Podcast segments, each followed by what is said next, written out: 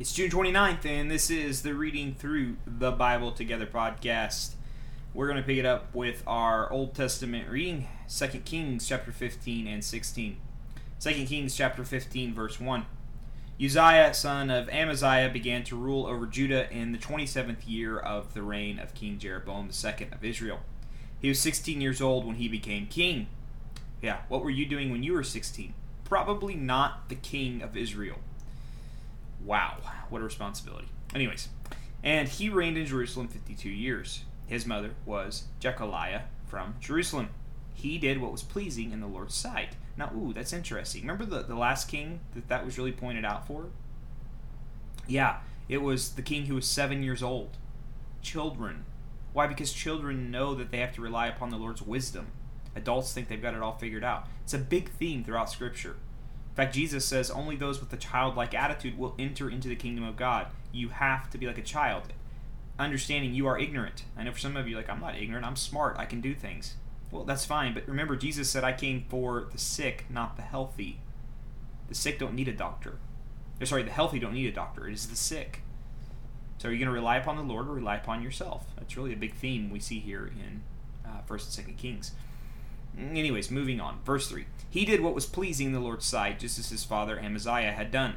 But he did not destroy the pagan shrines, and the people still offered sacrifices and burned incense there. The Lord struck the king with leprosy, which lasted until the day he died. He lived in isolation in a separate house. The king's son, Jotham, was put in charge of the royal palace, and he governed the people of the land. The rest of the events in Uzziah's reign and everything he did are recorded in the book of the history of the kings of Judah. When Uzziah died, he was buried with his ancestors in the city of David, and his son Jotham became the next king. Zechariah, son of Jeroboam II, began to rule over Israel in the 38th year of King Uzziah's reign in Judah. He reigned in Samaria six months. Zechariah did what was evil in the Lord's sight, as his ancestors had done. He refused to turn from the sins that Jeroboam, son of Nebat, had led Israel to commit. Then Shallum, son of Jabesh, conspired against Zechariah assassinated him in public, and became the next king. The rest of the events in Zechariah's reign are recorded in the book of the history of the kings of Israel. So the Lord's message to Jehu came true Your descendants will be kings of Israel down to the fourth generation. Shallum, son of Jabesh, began to rule over Israel in the 39th year of King Uzziah's reign in Judah. Shallum reigned in Samaria only one month. Then Menahem, son of Gadi, went to Samaria from Tirzah and assassinated him, and he became the next king. The rest of the events in Shallum's reign, including his conspiracy, are recorded in the book of the history of the kings of Israel.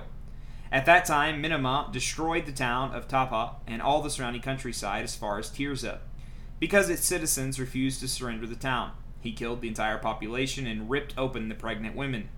It's terrible. Verse 17. Menahem, son of Gadi, began to rule over Israel in the 39th year of King Uzziah's reign in Judah. He reigned in Samaria ten years. But Menahem did what was evil in the Lord's sight. During his entire reign, he refused to turn from the sins that Jeroboam, son of Nebat, had led Israel to commit. Then King Tiglath-Pileser of Assyria invaded the land, but Menahem paid him 37 tons of silver to gain his support in tightening his grip on royal power. Menahem extorted the money from the rich of Israel, demanding that each of them pay 50 pieces of silver to the king of Assyria. So the king of Assyria turned from attacking Israel and did not stay in the land. The rest of the events in Menahem's reign and everything he did are recorded in the book of the history of the kings of Israel. When Menahem died, his son Pekah became the next king. Pekah if you're wondering if I'm saying that name incorrectly, yes, I am 100% saying it incorrectly. I, I, don't know how to say it, and I cannot wait to be out of the names in this book. I love the New Testament Peter, John, Paul. What do you get in the Old Testament? Pekah. Yeah. Verse 23. Pekah, son of Menahem, began to rule over Israel in the 50th year of King Uzziah's reign in Judah. I love the Old Testament, by the way. Just you got you got to know there's some sarcasm with me. I just thought I thought I should throw that in there. It's like, does he hate the Old Testament? No, I love the Old Testament. Anyways, continuing on in verse 23. If you're wondering, did Blake take his medication today? I did, but it's wearing off. He reigned in Samaria two years. But Pekah did what was evil in the Lord's sight. He refused to turn from the sins that Jeroboam, son of Nebat, had led Israel to commit. Then Pekah, son of Remaliah, the commander of Pekahiah's army, conspired against him. With fifty men from Gilead, Pekah assassinated the king, along with Argob and Arieh, in the citadel of the palace at Samaria, and Pekah reigned in his place. The rest of the events in Pekahiah's reign and everything he did are recorded in the book of the history of the kings of Israel. Pekah, son of Rehaboam, began to rule over Israel in the 52nd year of King Uzziah's reign in Judah. He reigned in Samaria 20 years. But Pekah did what was evil in the Lord's sight. He refused to turn from the sins of Jeroboam, son of Nebat, had led Israel to commit. During Pekah's reign, King Tiglath-Pileser of Assyria attacked Israel again, and he captured the towns of Ijon, Abel Beth Maachah, Johanna, and Kadesh and Hazor. He also conquered the regions of Gilead, Galilee, and all of Naphtali, and he took the people to Assyria as captives. Then Hoshea, son of Elah, conspired against Pekah and assassinated him. He began to rule over Israel in the twentieth year of Jotham, son of Uzziah. The rest of the events in Pekah's reign and everything he did are recorded in the book of the history of the kings of Israel. Jotham, son of Uzziah, began to rule over Judah in the second year of King Pekah's reign in Israel. He was 25 years old when he became king, and he reigned in Israel 16 years. His mother was Jerusha, the daughter of Zadok. Jotham did what was pleasing in the Lord's sight. He did everything his father Uzziah had done, but he did not destroy the pagan shrines, and the people still offered sacrifices and burned incense there. He rebuilt the upper gate of the temple of the Lord. The rest of the events in Jotham's reign and everything he did are recorded in the book of the history of the kings of Judah. In those days, the Lord began to send King Rezin of Aram and King Pekah of Israel to attack Judah. When Jotham died, he was buried with his ancestors in the city of David, and his son Ahazaz became the next king. Excuse me, Ahaz became the next king. Moving on to chapter 16, verse 1. Ahaz, son of Jotham, began to rule over Judah in the seventeenth year of King Pekah's reign in Israel.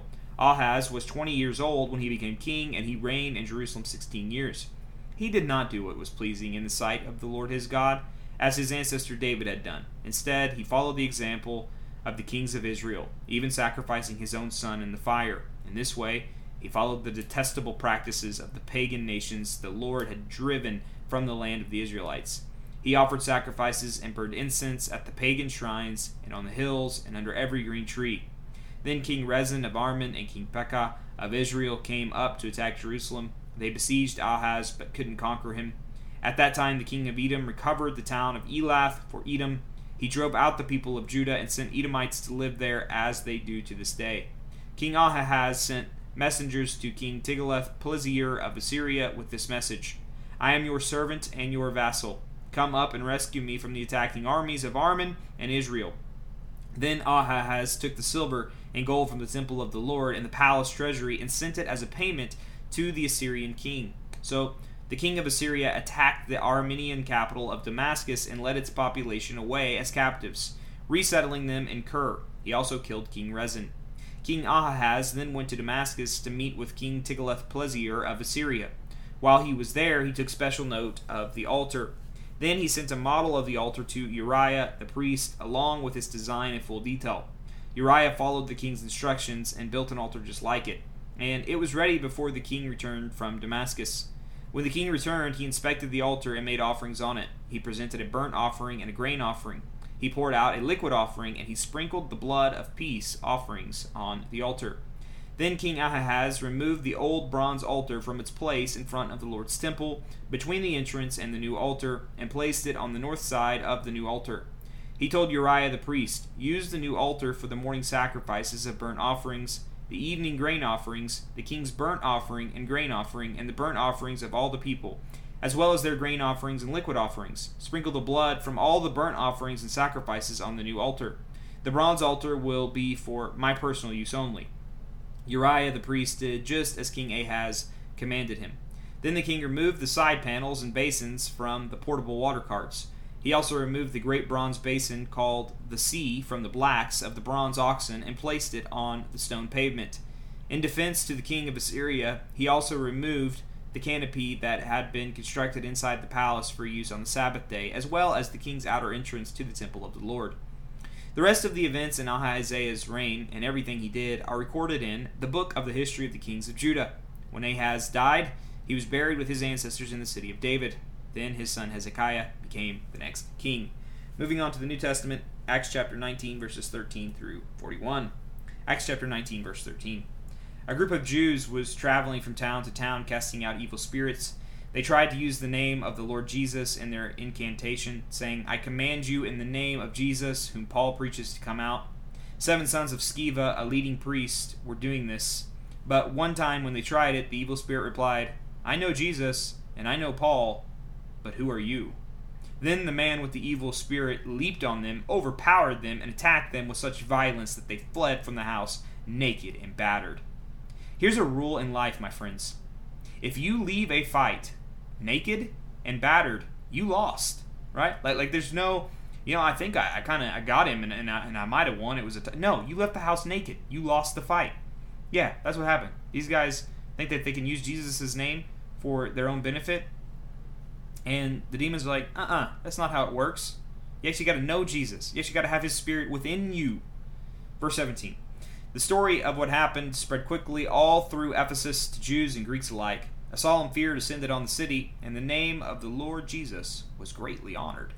Many who became believers confessed their sinful practices. A number of them who had been practicing sorcery brought their incantation books and burned them at a public bonfire. The value of the books was several million dollars. So the message about the Lord spread widely and had a powerful effect. Afterward, Paul felt compelled by the Spirit to go over to Macedonia and Achaia before going to Jerusalem. And after that, he said, I must go on to Rome. He sent his two assistants, Timothy and Erastus, ahead to Macedonia, while he stayed a while longer in the province of Asia. About that time, serious trouble developed in Ephesus concerning the way. It began with Demetrius, a silversmith, who had a large business manufacturing silver shrines of the Greek goddess Artemis. He kept many craftsmen busy. He called them together, along with others employed in similar trades, and addressed them as follows Gentlemen, you know that our wealth comes from this business. But as you have seen and heard, this man Paul has persuaded many people that handmade gods aren't really gods at all. And he's done this not only here in Ephesus, but throughout the entire province. Of course, I'm not just talking about the loss of public respect for our business, I'm also concerned that the temple of the great goddess Artemis will lose its influence and that Artemis, the magnificent goddess worshipped throughout the province of Asia and all around the world, will be robbed of her great prestige. Ah, interesting. Uh, so uh, this guy specializes in making idols, and you can see how that would be a problem when Paul's like, "Nah, your idols are are really worthless. Jesus is the one true God, and he doesn't have an idol. He lives within his people. His people are his body. You can see why, if you were in the idol making business, this would be uh, this would be a problem. So this guy obviously read some leadership books and called everybody together, and he cast a vision to them. He said, "Hey, we're going to lose our money, but hey, I'm not just worried about money." I actually believe in this God, and I'm worried about the God. Is he really? I don't know. We can't read his motives. But he is for sure worried about his business. Verse 28. At this, their anger boiled, and they began shouting, Great is Artemis of Ephesians. Soon the whole city was filled with confusion. Everyone rushed to the amphitheater, dragging along Gaius and Aristarchus, who were Paul's traveling companions from Macedonia. From Macedonia. Paul wanted to go in too, but the believers wouldn't let him. Some of the officials of the province, friends of Paul, also sent a message to him begging him not to risk his life by entering the amphitheater. Inside, the people were all shouting, some one thing, some another. Everything was in confusion. In fact, most of them didn't even know why they were there. I love the Bible. Like, there's just a riot going on, and some people are like, What? Why are we even here, man? Verse 33 The Jews in the crowd pushed Alexander forward and told him to explain the situation. He motioned for silence and tried to speak, but when the crowd realized he was a Jew, they started shouting again and kept it up for about two hours. Great is Artemis of Ephesians! Great is Artemis of Ephesians! At last the mayor was able to quiet them down enough to speak. Citizens of Ephesus, he said, everyone knows that Ephesus is the official guardian of the temple of the great Artemis, whose image fell down to us from heaven.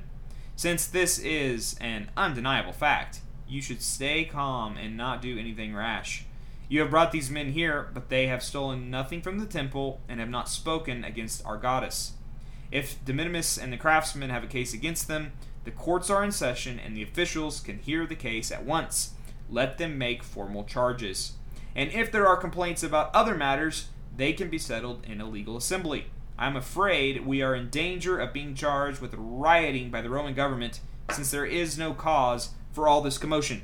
And if Rome demands an explanation, we won't know what to say. Then he dismissed them, and they dispersed. That concludes our New Testament reading. Fascinating, fascinating story. Now, moving on to our Proverbs of the day, Proverbs chapter 18, verses 4 and 5. Wise words are like deep waters, wisdom flows from the wise like a bubbling brook. It is not right to acquit the guilty or deny justice to the innocent. And finally, we will read Psalm 147 in a posture of prayer. This is the 147th Psalm. Praise the Lord! How good to sing praises to our God! How delightful and how fitting! The Lord is rebuilding Jerusalem and bringing the exiles back to Israel. He heals the brokenhearted and bandages their wounds. He counts the stars and calls them all by name. How great is our Lord! His power is absolute. His understanding is beyond comprehension. The Lord supports the humble, but he brings the wicked down into the dust. Sing out your thanks to the Lord. Sing praises to our God with a harp. He covers the heavens with clouds, provides rain for the earth, and makes the grass grow in mountain pastures. He gives food to the wild animals, and he feeds the young ravens when they cry. He takes no pleasure in the strength of a horse or in human might. No, the Lord's delight is in those who fear him, those who put their hope in his unfailing love. Glorify the Lord, O Jerusalem. Praise your God, O Zion. For he has strengthened the bars of your gates and blessed your children within your walls. He sends peace across your nation and satisfies your hunger with the finest wheat. He sends his orders to the world. How swiftly his word flies. He sends the snow like white wool. He scatters frost upon the ground like ashes. He hurls the hail like stones. Who can stand against his freezing cold? Then at his command it all melts. He sends his winds and the ice thaws. He has revealed his words to Jacob, his decrees and regulations to Israel. He has not done this for any other nation. They do not know his regulations. Praise the Lord. Yes, Lord, we seek to praise you how often my mind wanders. Even reading that psalm, and, and, maybe while they were listening to the psalm, some of my listeners, their their minds wandered. And Lord, I just pray that you'd forgive me for that. I want to praise you with all that I am.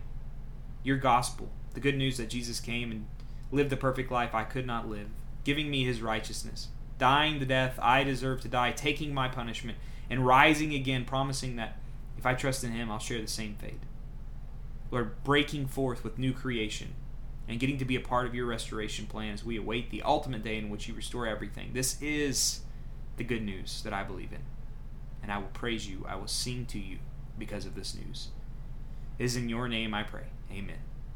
Well, thank you for joining me for today's reading. And as always, hope to see you back here tomorrow as we continue our journey reading through the Bible together.